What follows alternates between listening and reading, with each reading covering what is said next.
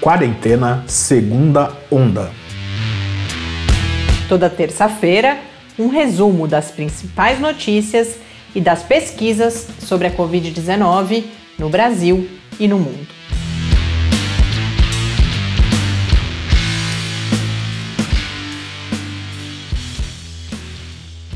Segunda Onda, semana 30. Olá, começamos agora esse nosso trigésimo encontro aqui nessa segunda onda do quarentena. Eu sou Mariana Petson. E eu sou Tarso Fabrício. Trigésimo encontro que antecede aí mais um intervalo na produção e, portanto, na veiculação do quarentena. A gente está, como comentamos na semana passada, às vésperas de um período relativamente longo de férias, juntando com os feriados, ficaremos quase 30 dias sem produzir o podcast. E num momento, mais uma vez, da outra vez que a gente parou longo, assim, foi no final do ano passado, para o recesso do fim de ano, num momento crucial ali que a gente aguardava a aprovação das primeiras vacinas, a, a vac... isso veio sem que nós estivéssemos no ar e agora mais uma um vez que parecia que tinha acabado a pandemia, né? Que, os números estavam baixos e tal, ela tinha dado uma bela de uma de uma regredida, né? É, e depois tudo mudou bastante de figura, né? Uhum. Tanto que seguimos aqui, estamos nesse trigésimo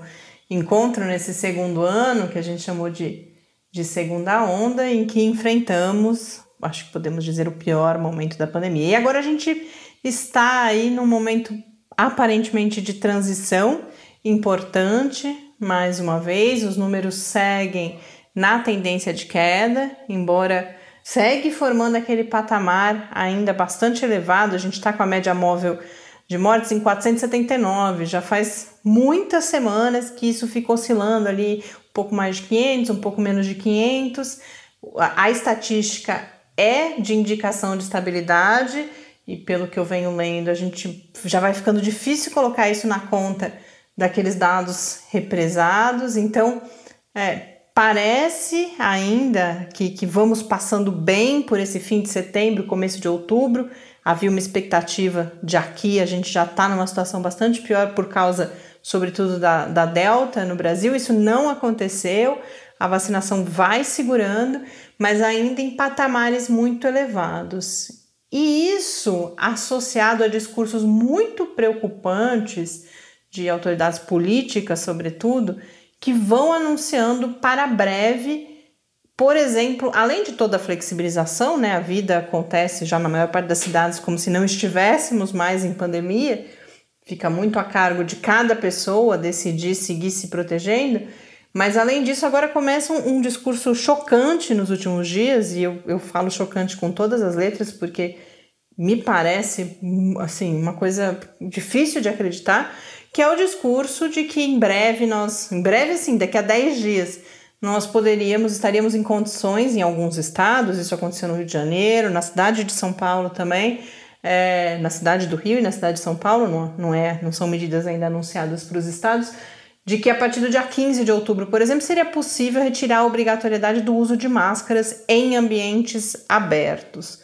Vários especialistas nos últimos dois dias já se posicionaram frontalmente contrários a isso, inclusive considerando aqui o Estado de São Paulo, por exemplo, o comitê ali que assessora o governo do Estado, que já foi muito reduzido, porque havia uma resistência à flexibilização, mas mesmo esse comitê reduzido agora já se posicionou as notícias são que já teria se posicionado contrariamente a essa flexibilização do uso de máscaras. A gente tem vários exemplos em outros países. Talvez o mais conhecido acabou sendo dos Estados Unidos, que avançou nessa questão das máscaras e depois precisou recuar por um aumento no número de casos. Então, se a gente já vivia uma situação de, de, de incerteza, o professor Bernardino vem alertando sobre isso, hoje ele volta a falar sobre isso na nossa conversa. Se a gente, além de tudo, tirar as máscaras, que junto com as vacinas, tudo indica que é o que está nos ajudando, é, apesar dos pesares, a, segurar um pouco esses números aqui no Brasil, aí talvez a coisa complique bastante. Então a gente espera que quando a gente voltar, ali na segunda semana de novembro, é a previsão, que isso não, que a gente não esteja novamente numa situação grave, sim que de fato a gente tenha caminhado cada vez mais para uma situação de endemia, que é um dos temas que a gente detalha aqui hoje. O que significa essa transição entre uma pandemia e um vírus ou uma doença que tem uma, uma configuração endêmica. E notem que eu falei transição, porque eu acho que esse é um dos elementos mais importantes da gente entender que não existe um botão que você aperta ali e de repente a Covid-19 ou deixa de existir ou se torna algo que, cuja carga, né, em termos, sobretudo, claro, de vidas, mas não só, também de qualidade de vida, da saúde das pessoas, deixa de ser tão significativa quanto está sendo agora. Mas isso não acontece de uma hora para outra, a gente tem essa fase de transição. Diferentes países no mundo, eu vou falar hoje aqui de Dinamarca, Nova Zelândia, estão vivendo isso de formas bastante distintas. Então, se a gente pegar a Europa, Estados Unidos, diferentes situações no mundo, China, são nesse momento muito diferentes e ninguém ainda, a gente não tem dados suficientes ainda para saber o que de fato vai acontecer nessa transição, inclusive porque a gente tem sempre o risco do surgimento de novas variantes que podem, assim como fez a Delta, vir a colocar tudo de ponta cabeça novamente. Então, mais uma vez, a recomendação é de muita cautela. Eu vi em algum lugar isso formulado como desobediência civil, né? Que ah, aqui a gente recomenda dizer, foi um perfil no Twitter desses que defendem o uso de máscara, de uso de PFF2, e eu acho que é bem por aí. A gente não pode se contaminar por esse discurso público que faz crer que as coisas estão melhores do que elas estão. A gente segue caminhando, há motivos, né, para a gente imaginar que a gente está vendo ali uma luz no fim do túnel, mas não é esse oba-oba todo. Já se fala em festa de Réveillon, festa de Carnaval, agora no final, né, nessa transição entre 2021 e 2022, e é realmente é muito precipitado esse tipo de discurso. Vamos aos números, então. Eu já adiantei a média móvel de mortes está em 479. Total de mortes, 598 mil aqui no Brasil, né? 598.871. Os casos no país são 21 milhões 498 mil 932. População vacinada já completamente imunizada são 44,61% do total, então percebam há quanto tempo a gente vai se aproximando dos 50% e não chegamos lá. Né? Então há um desafio importante de vacinação e já já eu falo sobre mortes entre vacinados e não vacinados. Várias notícias que eu trago aqui hoje evidenciam a importância da gente avançar mais nessa vacinação antes de pensar em poder flexibilizar. Então, 44,61% da população já totalmente imunizada. Com a primeira dose apenas, nós temos 69,43%. No mundo, os casos são 236 milhões 79 mil 517, as mortes somam 4 milhões 821 mil 806. Eu falava dessa questão da, das mortes entre não vacinados ontem, se eu não me engano, ontem eu vi a notícia no G1, mas foi uma matéria produzida para o Jornal Nacional, que acho que foi ao ar ontem, que vai reunir três estudos realizados aqui no Brasil, justamente que olharam para grandes bancos de dados, né, registros de pacientes infectados com Covid-19 que vieram a óbito ou foram hospitalizados no Brasil e esses três estudos diferentes nos mostram que esse impacto mais grave da doença está acontecendo, sobretudo, entre os não vacinados, ou isso é importante, porque lembrem que eu falava, 69% recebeu só uma dose da vacina por enquanto, daquelas vacinas de duas doses, portanto não estão completamente imunizados.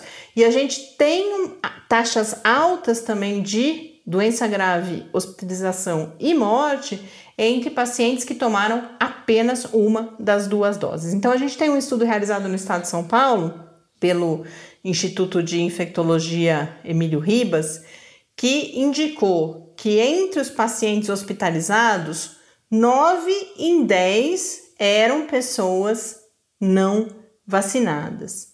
E as mortes, o número de mortes foi 15% maior entre pessoas também não vacinadas.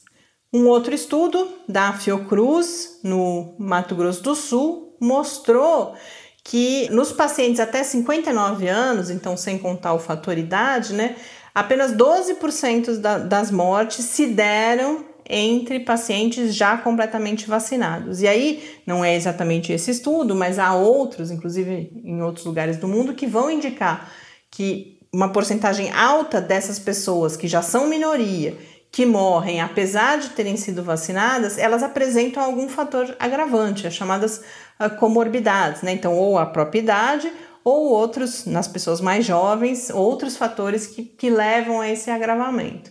Então é um conjunto de coisas, mas esses dados vão mostrando aí o impacto que tem a vacinação completa, sobretudo diante da Delta, a vacinação incompleta é um problema uhum. porque é, não protege. E talvez as pessoas fiquem com essa sensação de proteção. De segurança. Né? E um último estudo realizado, dentre esses que foram registrados pelo Jornal Nacional, é um estudo realizado pela Universidade Federal de Minas Gerais, também ali com um conjunto grande de pessoas, é, de registros médicos né, dessas pessoas, mostra que 67% desses mortos que eles analisaram, né, desses dados de pessoas que vieram a, a óbito por conta da Covid-19, 67% eram pessoas não vacinadas, mais 22% pessoas vacinadas apenas com a primeira dose ou menos de 15 dias antes,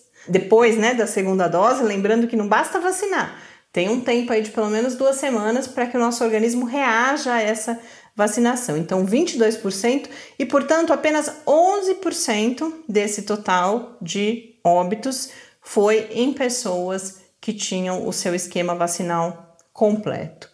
E eu trago essa notícia junto com um outro dado. A Fiocruz lançou um novo sistema de vigilância que se chama Vigivac, que é justamente para acompanhar os números de vacinação no Brasil, relacionar isso com adoecimento ou não, para ir acompanhando esse impacto das vacinas. E um dos dados que eles eh, já produziram a partir desse sistema é um painel de atraso na vacinação de segunda dose. Esse painel ele é atualizado semanalmente. Quando ele foi lançado, que era uma notícia que tinha, é, computava os dados ali até o dia 15 de setembro, nós tínhamos 11% de atraso na segunda dose. Hoje eu fui olhar a versão mais recente, já são 17,4% de atraso na segunda dose. Então a gente junta tudo que eu disse até aqui, é até, até agora aqui, né? Então Aí uma, um discurso de que estaria tudo bem, uma vacinação que ainda é menor que 50% se a gente considerar a vacinação completa, seja com dose única, seja com duas doses.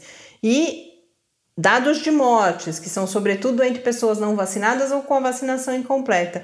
E aí a gente detecta esse atraso na vacinação de segunda dose. Então, tudo isso é muito preocupante. As vacinas, e agora eu trago um conjunto de boas notícias sobre vacinas, elas seguem sendo muito importantes em nos levar com menos mortes até essa fase endêmica da Covid-19.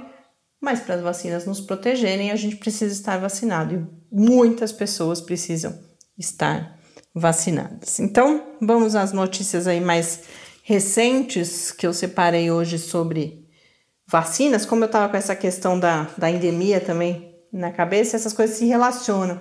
Porque a gente teve um estudo é, que está em um texto, é um estudo ainda publicado é, apenas como pré-print, mas que vai mostrar, e aí é um estudo realizado com. Eu não lembro se essa exatamente é pré-print, não. Eu acho que essa foi. Essa foi publicada. Eu vi no, no editorial da Nature, ele foi publicado. Tem uma outra que é pré-print ainda. Mas enfim, esse estudo, o texto certamente, a reportagem que eu vou compartilhar com vocês, e aí esse dado vai estar confirmado lá, compartilho com vocês no Twitter, no Quarentena Cash, é uma reportagem publicada na Nature que vai mostrar que pessoas vacinadas com as vacinas que eles testaram foram AstraZeneca e Pfizer, elas transmitem menos o vírus do que aquelas não vacinadas. Isso é um dado um pouco diferente. A gente tinha alguns estudos indicando que talvez a taxa de transmissão fosse a mesma entre vacinados e não vacinados.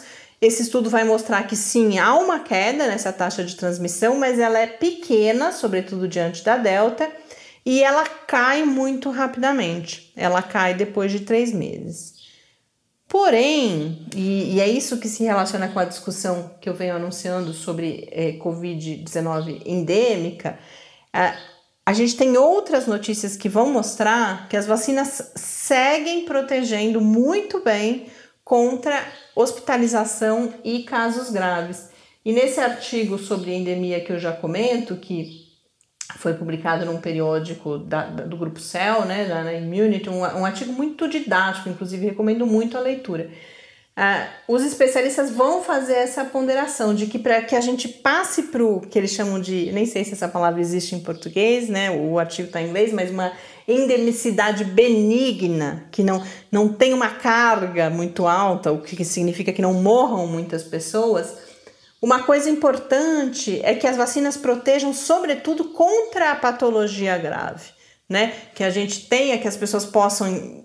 Até pode ser, claro, a gente queria que protegesse contra a infecção, mas uhum. nunca foi esse o objetivo primário das vacinas, eu já falei isso aqui algumas vezes, mas é importante que elas protejam contra as patologias graves, porque aí você pode seguir tendo a circulação do vírus, e muito provavelmente é isso que vai acontecer, Claro que em níveis muito menores do que o que a gente tem hoje, mas as pessoas então estejam protegidas pela uh, vacina e mesmo que fiquem doentes, não é, essa doença não vai cobrar um preço tão caro, seja em termos de, de perda de qualidade de vida e de saúde, seja, claro, é, em termos de perda de vida. Então a gente teve um estudo, por exemplo, agora publicado, isso, esse sim já tinha sido publicado em preprint, agora foi publicado no The Lancet, com uh, a vacina da Pfizer, que demonstrou proteção contra casos graves e hospitalização próxima de 90%, inclusive diante da Delta e após seis meses de vacinação. Então, a proteção cada vez mais vão se somando as evidências de que a proteção contra casos graves e hospitalização se mantém, e hospitalizações, né, se mantém, mas há uma queda importante para a infecção. Então, no caso da Pfizer, que é esse estudo, depois de um mês, essa proteção cai para 88%, se a gente considera Covid, né? Sem, sem separar os casos graves.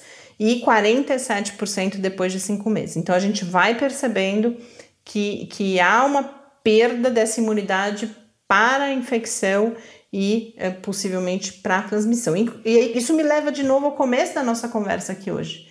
Tudo isso reitera a importância do uso das máscaras, sobretudo quando nós temos ainda uma parcela significativa da população, inclusive não vacinada, e uma outra parcela vacinada, ou que até pode ter adquirido imunidade pela própria infecção, mas que a gente tem essa variável aí, e Bernardino falou isso com bastante detalhe nas nossas últimas conversas, que pode estar chegando ali, ali num limiar de queda importante dessa imunidade. Então, a máscara se soma a essa proteção que é dada pelas vacinas. E por que tudo isso? Ah, se protege contra a grave, então tá tudo certo. Tá tudo certo para quem tá vacinado, né? A gente segue tendo pessoas aí vulneráveis, seja porque não se vacinaram por quaisquer motivos, inclusive por escolha, infelizmente a gente tem isso. Aqui no Brasil, cada vez mais fica claro que, que esse não está sendo um problema importante, mas também porque não podiam se vacinar ou porque tem uma resposta imune prejudicada, como é o caso, por exemplo, das pessoas com mais idade. Um outro dado como eu falava, inclusive, dessas pessoas que eventualmente decidem, estão com medo de se vacinar, ou que por outros motivos que a gente infelizmente sabe que existem aqui no Brasil, é, não estão se vacinando, um dos motivos que gerou esse tipo de coisa foi a história da miocardite, de problemas cardíacos após a vacinação, sobretudo com as vacinas de RNA mensageiro.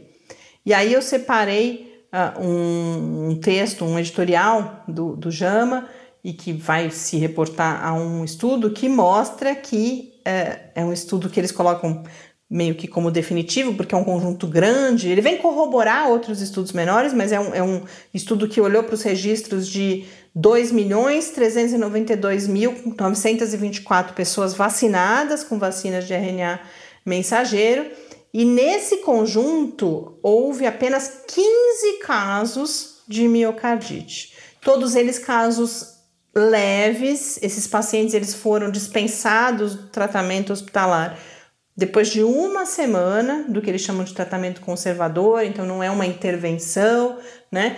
E é, isso mostra, e esses números são menores do que os danos ao miocárdio causados pela própria Covid-19 nesse conjunto de pacientes. Então, mostra que apesar de, desses efeitos adversos graves ocorrerem, eles são raríssimos e, além disso, facilmente manejáveis ali, desde que rapidamente isso seja diagnosticado. Esses são problemas que acontecem em geral logo após a aplicação da segunda dose dessas vacinas, e mais uma vez esse estudo veio também confirmar o que outros já vinham mostrando. É, esses 15 casos ocorreram sobretudo em homens com menos de 40 anos, então homens jovens, mas que foram então é, rapidamente medicados ali e puderam se recuperar facilmente, o que não acontece muitas vezes nos casos de Covid. Tem um assunto aqui que eu não posso deixar de falar, é o assunto da semana, eu diria, que foi o anúncio pela farmacêutica Merck de um novo medicamento com resultados, tudo indica, muito importantes no tratamento da Covid-19. É o Molnupiravir, um antiviral, que segundo esse anúncio feito pela Merck, se administrado até o quinto dia de sintomas, portanto antes do agravamento, reduziu em até 50% o número de hospitalizações e mortes por Covid-19. Esse estudo, inclusive, ele foi era um estudo de fase 2, ele foi interrompido por aqueles comitês externos, né, que ficam observando esses dados. E por que isso? Porque uh, se de fato se confirmar esse impacto, não seria ético seguir administrando placebo para uma parte uhum. dos pacientes.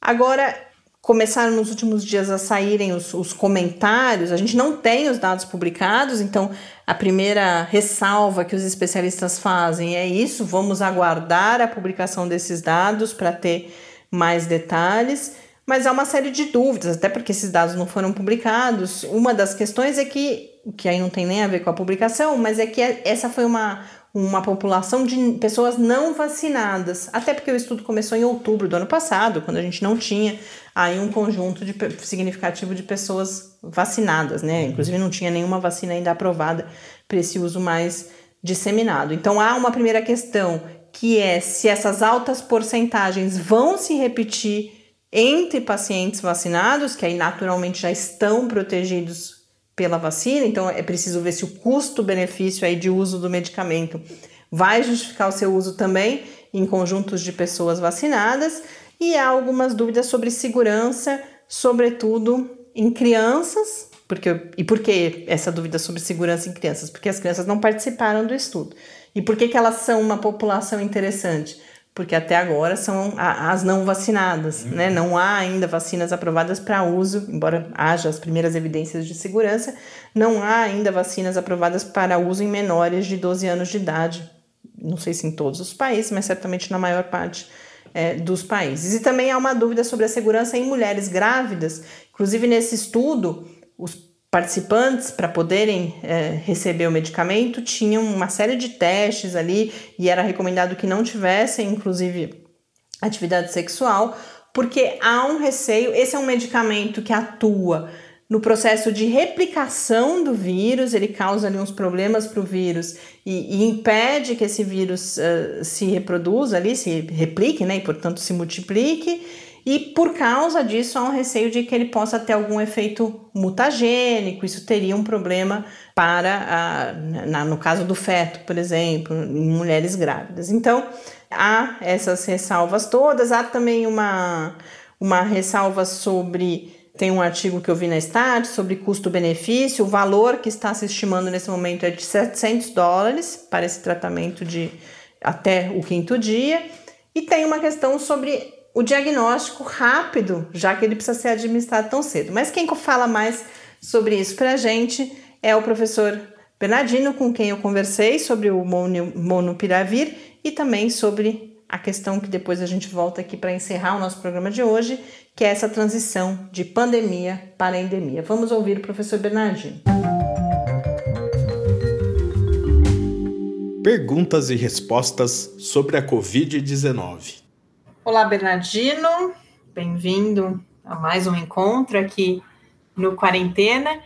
E hoje eu queria que a gente comentasse um pouco uma situação, e que acho que é importante a gente deixar isso claro, inclusive, que não é a situação ainda que a gente vive da Covid-19 aqui no Brasil. Creio que a gente não possa dizer que a gente já vive uma situação endêmica em qualquer lugar que seja, mas começam a aparecer textos, notícias, reflexões, eh, colocando as coisas eh, em termos de, bom, o vírus não vai desaparecer, tudo indica que o caminho que nós devemos seguir é para uma situação endêmica, para a permanência do vírus, mas é claro que com características bastante diferentes das que a gente vive hoje.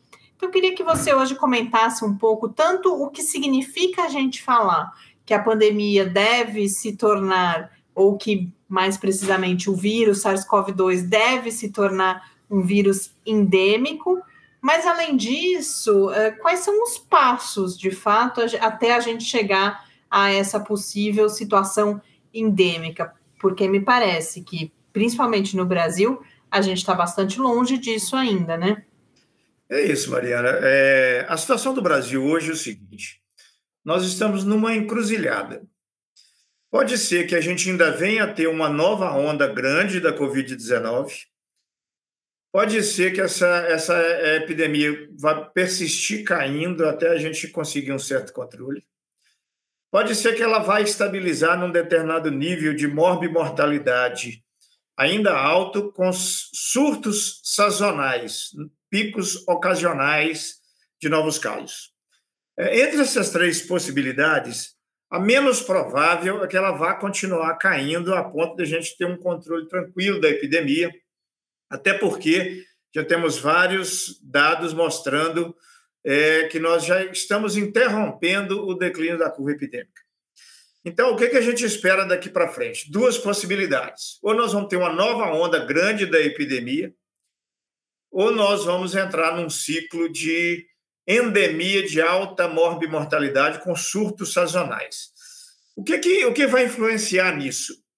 É a cobertura vacinal, é, a manutenção das medidas preventivas, como distanciamento, de é, distanciamento físico, uso de máscara e outras medidas preventivas, e a, a ocorrência ou não de mutações virais além da variante Delta. Então, nós não sabemos ainda qual vai ser o nosso destino, de modo que o momento ainda é um momento de muita atividade preventiva. Ainda tem que usar muita máscara, manter muito distanciamento físico, é, ainda precisamos usar muito essas medidas. Por quê? É, é, os países, mesmo com, com cobertura vacinal bem alta, mas com negligência das medidas preventivas, eles têm experimentado novas ondas de casos da pandemia graves. O Reino Unido e os Estados Unidos é um exemplo disso. Né? É, países que têm mantido as medidas preventivas rigorosas mesmo que ainda não tenham atingido cobertura vacinal alta, estão tendo um melhor controle da pandemia. Então, no Brasil, o que, é que a gente tem hoje? A gente tem uma cobertura vacinal que veio acelerando muito nos últimos, nas últimas semanas, isso é muito bom, mas ainda é baixa, ainda é menor do que 60%. Baixa que eu digo em relação à necessidade para o controle da pandemia só com vacina. Para controlar a pandemia só com vacina, nós temos que ter uma, uma taxa de cobertura muito maior do que 80% com duas doses pelo menos, é, e ainda assim manter as medidas preventivas. Né? E aí o que, que acontece? Nós temos uma cobertura vacinal baixa, pelo que é necessário, nós estamos negligenciando muito as medidas preventivas. Há muita negligência em relação ao uso de máscara, flexibilização de tudo. Isso é muito perigoso. E tanto porque isso pode fazer uma nova onda da epidemia, quanto isso pode favorecer mutações virais em cima da variante Delta. E aí a situação fica imprevisível daqui para frente. Então, como nós ainda estamos nessa encruzilhada, nós precisamos endurecer muito as medidas de uso de máscara, distanciamento físico e outras. Nós precisamos acelerar muito a cobertura vacinal e observar o que vai acontecer nos próximos três meses. A depender do que acontecer nos próximos três meses, vamos ter a noção para onde a gente vai com essa pandemia. Mas ainda nós estamos numa situação de instabilidade perigosa, que se a gente afrouxar as coisas, a gente corre o risco de ter uma nova onda epidêmica importante no, no país ainda, né? Então, nós vamos ainda observar, acelerar a vacinação e intensificar medidas preventivas. Então, é, é, se a, a, variante Delta sofrer mutação, é imprevisível o que pode acontecer. Pode ser que a epidemia comece toda outra vez. Mas se não houver nenhuma mutação importante no prazo curto, talvez a gente vai entrar mesmo num ciclo de endemização da doença, só que no Brasil ainda é de alta morbimortalidade. A gente precisava, se for entrar em, fase endêmica, pelo menos que fosse com baixo número de, de, de, de mortalidade, baixo número de casos e de mortos, é, e intensificação das medidas preventivas, mas especialmente a, a vigilância epidemiológica. Nós precisamos ter uma estratégia de vigilância epidemiológica que garanta a detecção de infectados numa fase muito inicial da infecção, para que a gente possa cortar a cadeia de transmissão. Hoje, isso no Brasil é zero. O Brasil não faz vigilância epidemiológica para isso. Né? Então, esse ponto de fragilidade nosso na vigilância epidemiológica é muito crítico. Porque se eu tiver uma vigilância epidemiológica com capacidade de detecção precoce de infectados e garantia efetiva de isolamento de contatos e casos é, infectados logo no começo, isso é de grande ajuda no controle da pandemia e isso o Brasil não tem. Né? E, e, e, junto com a flexibilização das coisas, nós, ficamos, nós estamos ficando dependentes só da vacina. Olha, o que, que, o que, que a gente tem de imunidade relacionada ao vírus? A imunidade provocada pela própria pandemia, somado com a imunidade provocada pela vacina, nos colocou numa condição de alta taxa de imunidade coletiva, que está ajudando nessa redução da curva agora. Mas nós sabemos que, mesmo pela vacina ou pela imunidade natural, essa imunidade coletiva é temporária. A partir de seis meses ela já começa a cair. Nós estamos começando a entrar nisso. Em dezembro, nós vamos fazer seis meses de imunidade coletiva adquirida pela doença, somada com a taxa vacinal alta. Então, o que, que acontece? É, se a gente não revacinar todo mundo com terceira dose, em alta proporção, a partir de seis meses da, da última cobertura com duas doses, a nossa probabilidade de controle da pandemia fica muito baixa sem adotar as outras medidas de vigilância epidemiológica e preventivas. Então, a situação do Brasil é uma situação de alta instabilidade. Nós, nós, nós não conseguimos vacinar com seis meses, é, é, com duas doses, nem o mínimo necessário para controlar a pandemia, quiçá conseguir com três doses. E aí ter que repetir semestralmente a vacinação para a gente manter a imunidade coletiva sustentada. Né? Então, a nossa situação é muito frágil ainda, é uma situação de alta instabilidade. Mas o momento que nós vivemos em setembro foi o melhor momento da pandemia desde o começo, ou seja, foi o momento que nós tivemos as menores taxas de incidência e de mortalidade. Mas isso sustentado por uma imunidade coletiva que é temporária. Então, é, é, é, é ainda não é momento para a gente comemorar como se a epidemia tivesse sido resolvida, porque ela não está resolvida ainda. Mas setembro foi mesmo interessante. Agora, o que aconteceu também em setembro? Aumentou muito a subnotificação. Como com a taxa de imunidade alta, a gente tem uma redução muito grande de casos graves da doença e até uma minimização de sintomas nos casos leves, com redução da, da notificação. Então, nós não sabemos exatamente o quanto a doença caiu. Sabemos que ela caiu, efetivamente ela caiu. Mas não sabemos se ela caiu isso tudo que a curva está mostrando. Pode ser que não. Pode ser que, que de fato, a, a velocidade de queda da curva não seja essa. Ela seja diferente dessa, ou seja, que a gente ainda esteja no nível de mortalidade mais alto e que a queda da curva não foi exatamente essa que aconteceu, que aumentou a subnotificação. Uma prova disso é que nos dias 16 e 17 de setembro, o governo do estado de São Paulo notificou só nesses dois dias um número de casos é mais de 6 mil por cento maior do que a média de casos notificados na semana anterior, mostrando que houve um acúmulo de subnotificação que foi desreprimido nesses dois dias, mostrando então que aquele ritmo de queda da curva que vinha não era aquele. A curva não estava caindo naquele ritmo. Porque na hora que desrepresou, ela jogou a média móvel lá para cima em relação ao que vinha.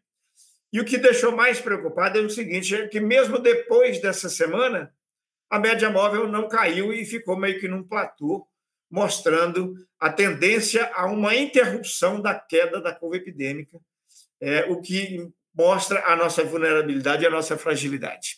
Né? Então, em resumo, é essa situação que nós encontramos em relação à pandemia né? e nós ainda precisamos manter as medidas rígidas de controle, acelerar a vacinação e, e fazer aquilo que nós nunca fizemos com a vigilância epidemiológica, que é qualificar para que ela tenha condições de bloqueio de cadeias de transmissão em loco. Né? Nós não temos essa vigilância epidemiológica no país ainda. Né? Então, nós ainda precisamos dessas medidas e observar até o final do ano para ver o que vai acontecer, para ter certeza de qual vai ser o nosso futuro em relação a isso. E rezar para que não tenha uma nova mutação na variante Delta.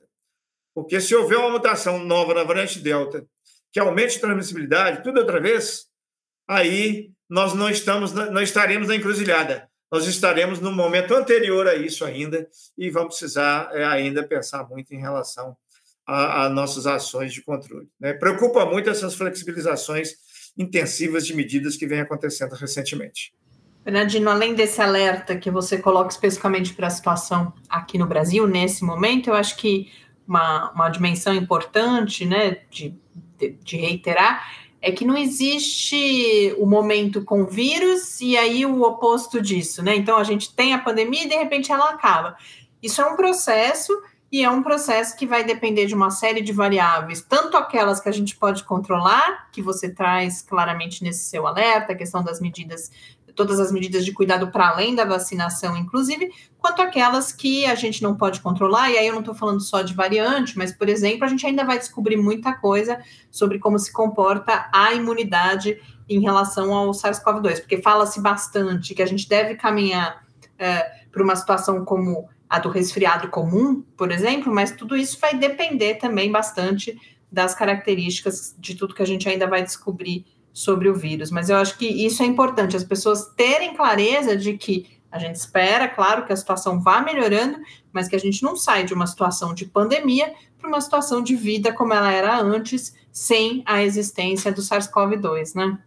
É, exatamente. A situação melhorou muito agora em setembro mas ela está num grau de instabilidade muito grande. Então, nós precisamos ainda observar os próximos meses, manter as medidas preventivas, para a gente eh, ver de fato o que, que vai acontecer daí para frente e que, qual vai ser esse nível endêmico e o que, que nós vamos ter que fazer diante desse nível endêmico. Né? É, a pandemia realmente é isso, ela não desaparece milagrosamente, né? É, especialmente essa de Covid, que tem mostrado eh, mutação viral e outras coisas, de modo que é, ficar livre dessa pandemia, com a expectativa de voltar ao normal do que era antes, nós não temos essa perspectiva ainda no horizonte.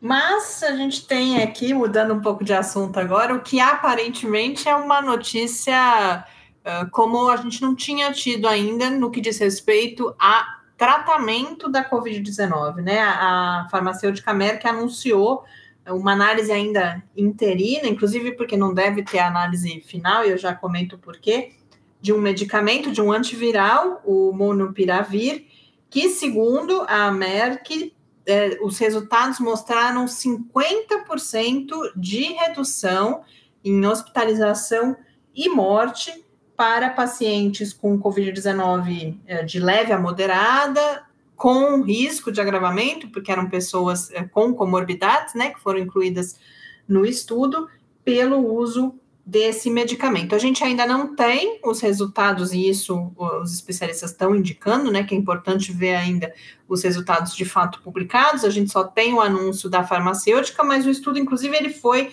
houve a recomendação ética de interrupção, porque em havendo um resultado de fato tão positivo, não faria sentido seguir administrando apenas placebo para uma parte uh, dos participantes. Como que você recebeu essa notícia? Quais são as suas expectativas? Que comentários você gostaria de fazer nesse momento, Bernardino? Pois é, Mariana, aparentemente é uma notícia boa, mas isso ainda é uma notícia de jornal, isso aí não é uma publicação científica, né? Então nós precisamos aguardar um pouco mais para conhecer melhor.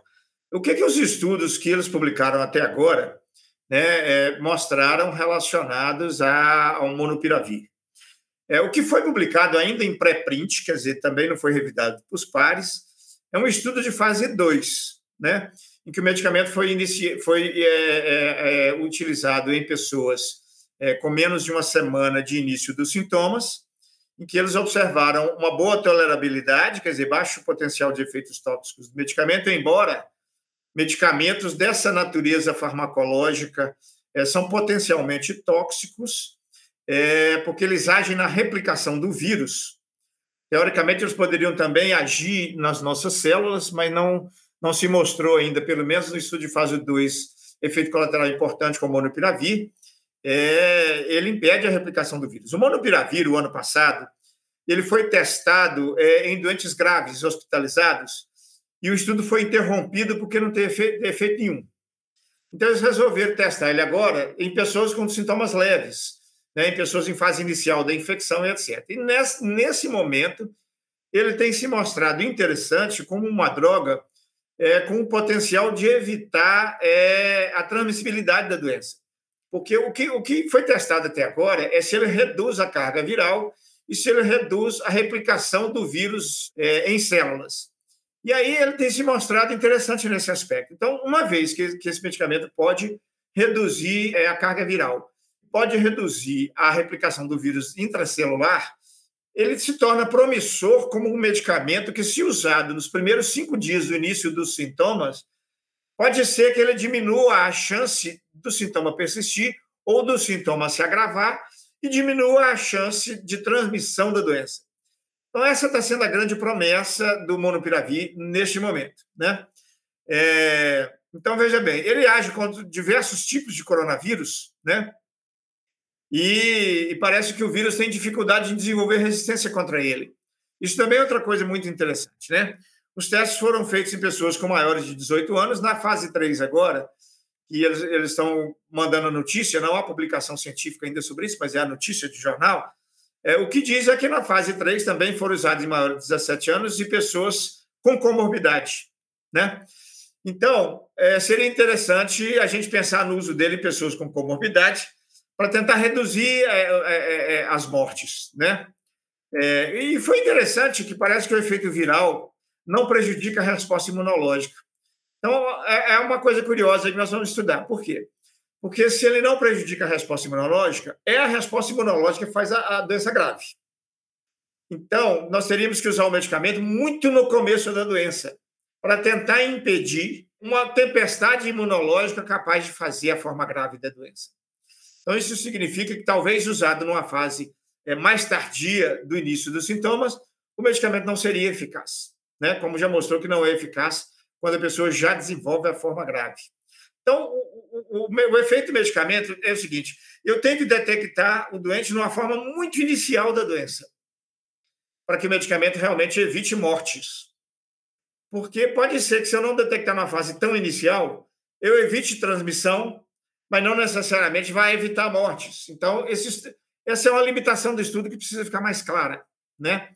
Uma outra questão também é o seguinte: se a vigilância epidemiológica detectar em uma fase tão inicial, a ponto de garantir efetivamente o isolamento, ele corta a cadeia de transmissão, assim como o medicamento. Então, é, são coisas que a gente ainda precisa é, verificar. Uma coisa é o efeito no indivíduo, a outra coisa é o efeito na população. Por exemplo, a dexametasona reduziu a mortalidade em pessoas com doença grave, mas não reduziu significativamente a mortalidade é, populacional.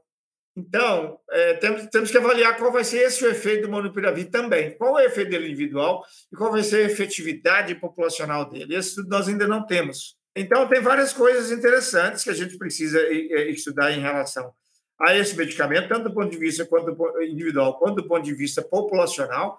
Existem algumas limitações nos estudos, mas a notícia é boa. A notícia é boa, mas nós ainda não temos elementos suficientes para o uso clínico desse medicamento e vamos ter que continuar estudando. É, tem muita coisa ainda a se resolver em relação é, ao conhecimento da efetividade é, do monopiravir no tratamento da Covid-19. Nós já estamos percebendo que o seguinte: a primeira coisa que já tem com uma certa clareza que ele tem que ser usado numa fase muito inicial dos sintomas é, para que a gente tenha algum efeito do ponto de vista de evitar a progressão da doença ou de reduzir a transmissibilidade da doença. Um dos problemas que a gente mais tem hoje na prática é realmente ter acesso ao doente numa fase muito inicial, por causa dessa fragilidade da vigilância epidemiológica que eu já comentei. Né? Em doentes graves, ele não serve. A partir de cinco dias de início dos sintomas, a, a gente já, já não tem é, garantia de que o monopiravir vai ter alguma utilidade. O que a gente tem visto no Brasil é que muita gente com sintoma leve e moderado não chega ao serviço de saúde e quando chega, já chega a partir de cinco dias dos sintomas. Momento em que já não, não adianta mais usar o monopiravir. Então, para a gente usar em grande escala na população brasileira, pensando no Brasil, o monopiravir, com esses resultados que ele já apresentou, nós temos que ter uma estratégia assistencial e de vigilância epidemiológica que garanta o acesso do indivíduo no prazo muito cedo e, e, e com as subnotificações que a gente tem visto, dificulta isso, porque a subnotificação de casos leves e moderados no Brasil caiu muito, a questão do acesso numa fase muito precoce também é complicado. Então, nós precisamos é, entender melhor o que, que é possível fazer com monopiravir do Brasil, quando de fato é, o estudo for publicado e a gente puder usar realmente né, o medicamento. Ele ainda está em fase de, de, de estudo, é, os efeitos foram promissores na fase 2 e na fase 3. Com essas limitações que eu falei, é, nós não sabemos exatamente se o efeito dele em quem nem quem não tem comorbidade vai ser o mesmo, é, porque o teste foi feito em pacientes com comorbidade. Então, tem várias limitações que, que vão é, definir qual seria a nossa estratégia de uso desse medicamento no âmbito populacional, para, de fato, reduzir morte e mortalidade, não no indivíduo, mas na população, e reduzir transmissibilidade da doença na população com a intenção de, de manter a sustentação de uma queda epidêmica baixa. Porque o que sustenta uma curva epidêmica baixa é a, a, a, a, redução da transmissão da doença. E se esse medicamento promete fazer isso numa fase muito inicial, a vigilância também epidemiológica consegue fazer isso desde que detecte numa fase muito inicial. Como nós não temos vigilância epidemiológica, nós temos detecção de casos já tardiamente. Isso pode reduzir a efetividade do medicamento no controle populacional da doença. Então, é muito promissor, é muito interessante o que o Monitoravir tem trazido para nós em termos de eficácia, mas ainda nós vamos é, estudar e aprofundar esse estudo para ver a efetividade disso para o controle da doença na população e redução efetiva de mortes na população, e não só é, é no plano individual. É, mas é muito promissor, a notícia é boa, mas ainda está muito cedo para a gente dizer agora temos uma solução medicamentosa. Está muito cedo ainda para a gente pensar nisso mas até agora, de todos os outros estudos de fase 2 e 3 com medicamentos, esse foi o mais promissor.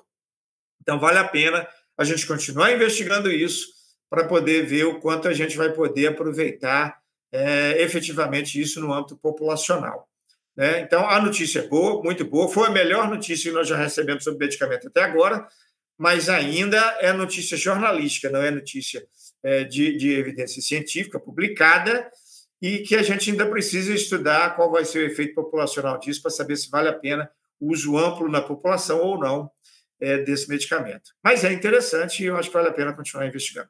Bernardino, muito obrigada por trazer esses elementos que nos permitem colocar em perspectiva esses é, assuntos que a gente vê é, em evidência nesse momento, inclusive na mídia. A gente agora faz um mais um intervalo aqui no quarentena, dessa vez nós teremos férias, a gente volta então daqui um mês, mais ou menos, a gente espera, né, com tudo que você trouxe aqui, que quando a gente retornar para essa nossa conversa, que a gente não esteja numa situação pior e que de fato tenha se confirmado uma possibilidade de algum controle da pandemia aqui no Brasil. Mas vamos aguardar, a gente sabe, eh, você tem mostrado para a gente sempre com muita clareza quais são os riscos, quais são os problemas que podem nos levar a uma realidade que não seja exatamente essa. Mas vamos aguardar. Muito obrigada e até o nosso retorno, então, Bernardino. Pois é, Mariana. Um grande abraço para você, boas férias, né? E outro abraço enorme para os nossos ouvintes. Eu concordo com você. Espero que quando a gente voltar a falar nesse assunto, a gente possa falar, pelo menos, com um prognóstico mais claro, mais definido e um prognóstico melhor do que esse momento de dúvida e de encruzilhada que ainda nós estamos, porque é um momento angustiante, né? A dúvida, às vezes, angustia mais do que a notícia ruim, né? Mas é, eu espero que a notícia seja boa, né? E que a gente também saia dessa dúvida que a gente está, tanto em relação a medicamento, quanto em relação à curva epidêmica e para onde a gente vai com a pandemia. Boas férias para você, um grande abraço aí a todos os nossos ouvintes.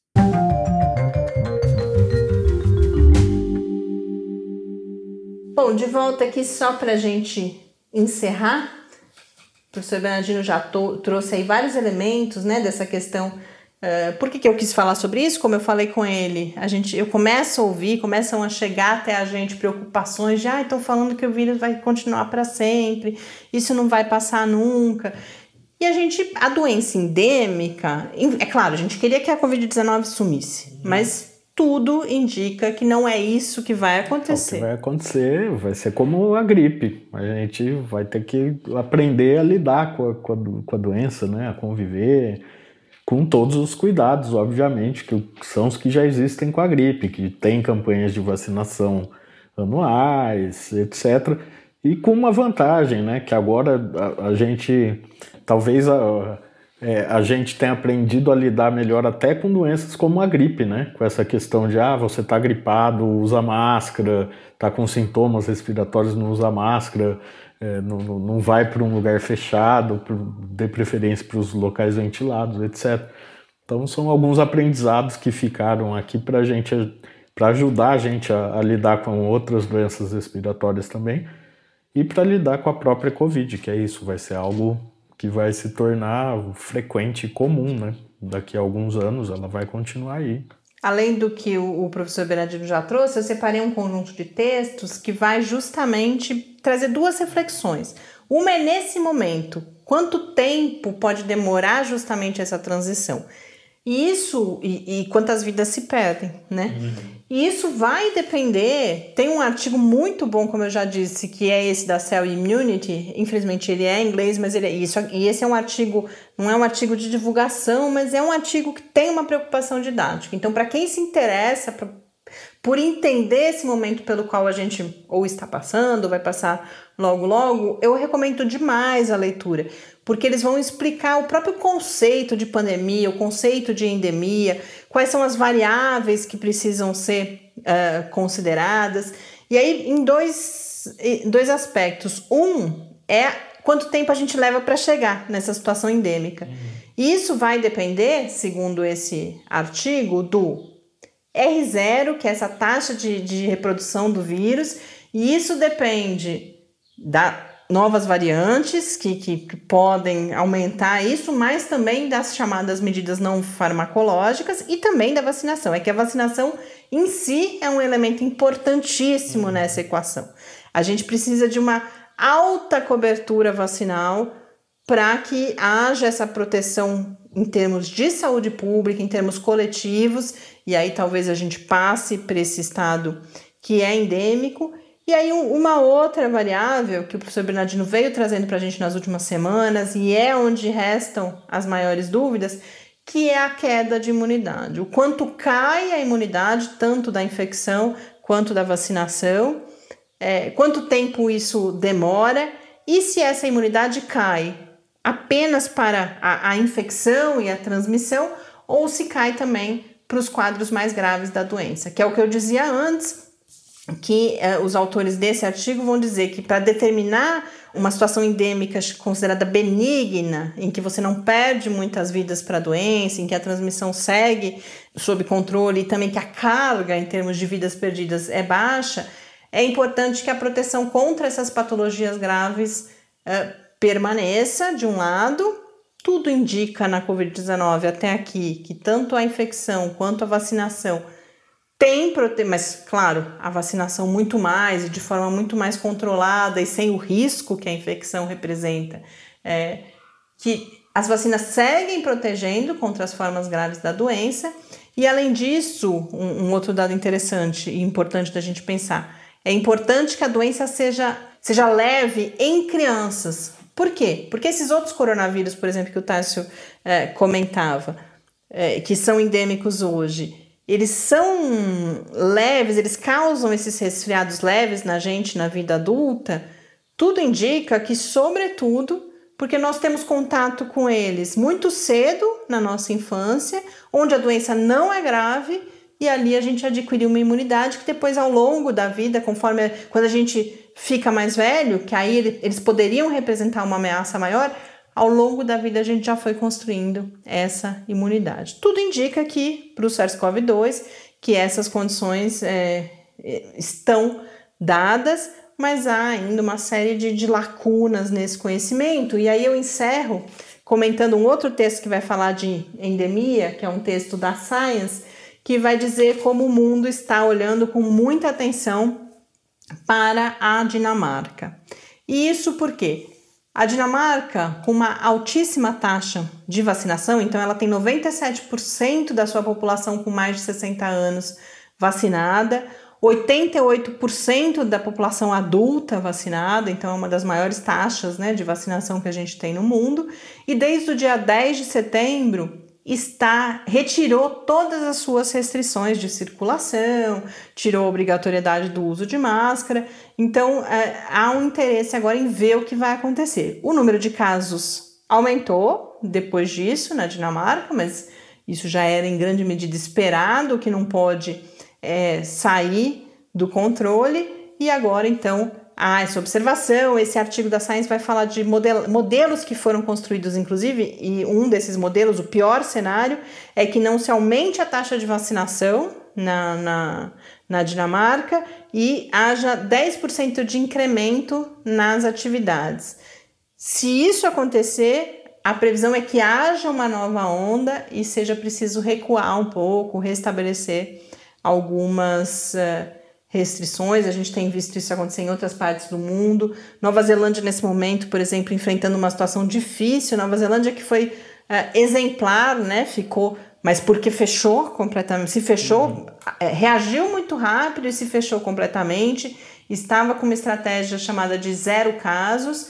Passou por um lockdown grande uh, em algumas cidades agora de sete semanas e com a Delta não conseguiu manter a estratégia de zero, de zero casos então, quando eu falei situação difícil, difícil na comparação, né? Ainda são muito poucos casos, mas não conseguiu controlar, eh, não está sustentando esse lockdown mais e agora anunciou, por exemplo, que não, não vai mais trabalhar com essa perspectiva de nenhum caso de Covid-19. Então, é, a gente segue tendo, eu comecei falando sobre isso, essas diferentes experiências ao redor do mundo, há um clima de esperança, há uma retomada de atividades, mas não há certezas.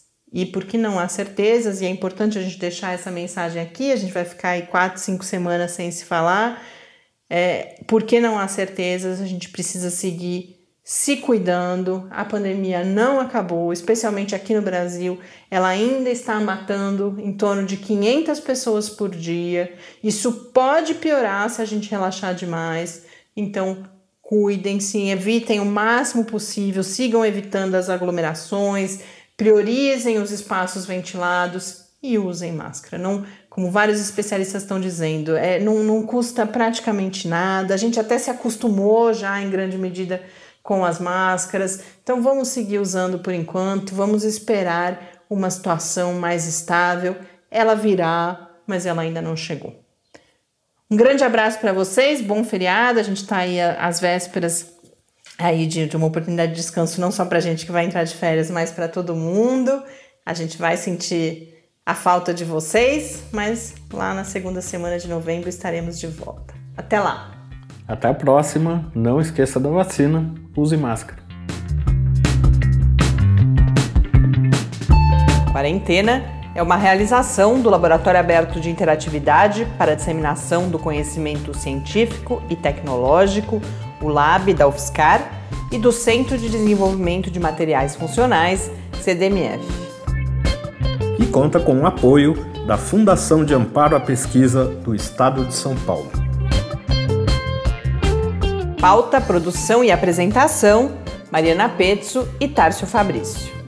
Arte e design de Henrique Mateus. Desenvolvimento web, Eduardo Martins. Edição de áudio, Lucas Stefanuto.